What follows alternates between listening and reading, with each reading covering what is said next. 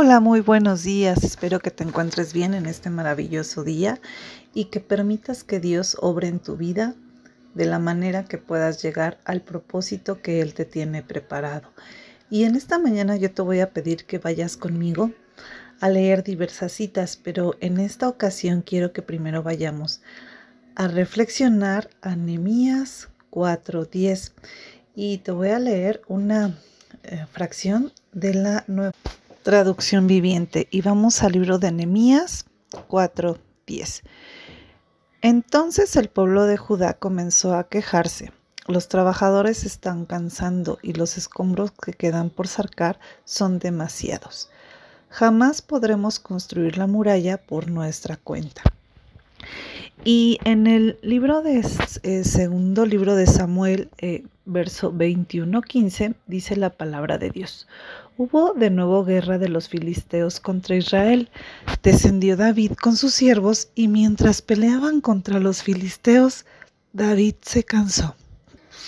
En estas dos porciones de la palabra podemos ver que las personas se cansan y se desaniman. Dios en su infinito amor y misericordia nos creó a su imagen y semejanza y recordemos que desde el Génesis, aunque Él no se cansa ni se fatiga, Él nos dejó un día de descanso. Muchas veces en nosotros por el arduo trabajo de la vida diaria, del servicio incluso, podemos agotarnos, podemos cansarnos y podemos desanimarnos. Es válido, es válido, pero hoy el Señor quiere que recuerdes que aunque estés cansado, Él siempre está contigo. Y en, a lo largo de toda su palabra, Él nos recuerda que Él está con nosotros. Vamos a Deuteronomio 31.8. La palabra de Dios nos dice, el Señor mismo marchará al frente de ti y estará contigo. Nunca te dejará ni te abandonará. No temas ni desmayes. En Josué 1.9, Dios le dice a Josué, yo te lo he ordenado, sé fuerte y valiente. No tengas miedos ni te desanimes, porque el Señor tu Dios te acompañará donde quiera que vayas.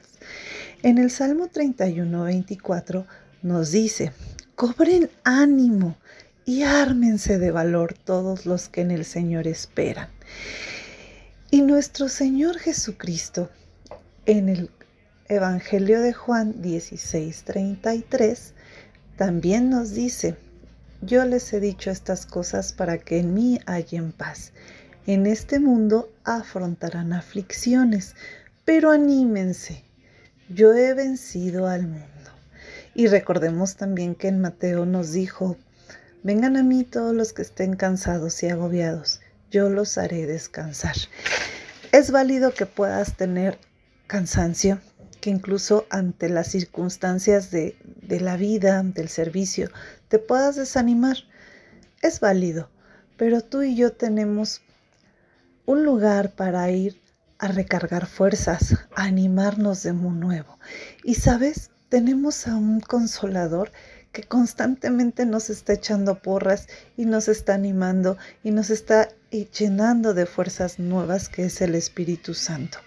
El día de hoy quiero invitarte a que retomes esas nuevas fuerzas, a que retomes tu servicio, a que retomes tu, tu propósito y recuerdes que no estás solo, que Jesús está contigo, que el Espíritu Santo te dará nuevas fuerzas y que el Padre te infunde aliento.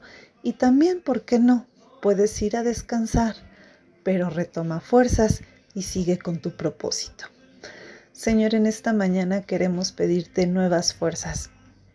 A pesar del desánimo, Señor, nos aferramos a tu palabra y a tus promesas y sabemos que todo lo que pasa es con un propósito eterno, Señor, y que a pesar de que hoy me encuentre desanimada, cansada, tú no me vas a dejar y me infundirás nuevo aliento para seguir adelante ante las situaciones de esta vida. Te entrego, Señor, cada una de estas situaciones, eh, la familiar, de mi salud, de mis finanzas, incluso, Señor, de aquello que yo no tengo control y que siento que ya está perdido. Hoy te lo entrego, Señor, y te pido que me des nuevas fuerzas y nuevo ánimo para ir contigo de la mano hacia el propósito que tú tienes destinado para mí. Gracias Señor, porque en tu paz encuentro nuevas fuerzas. Y si has llegado hasta aquí, mi querido hermano, hermana, quiero pedirte que respaldes esta pequeña porción de la palabra eh, diciendo, como en Juan 16:33, eh, en este mundo tendré aflicción, pero de tu mano, Señor, voy a vencer el desánimo. Que Dios te bendiga.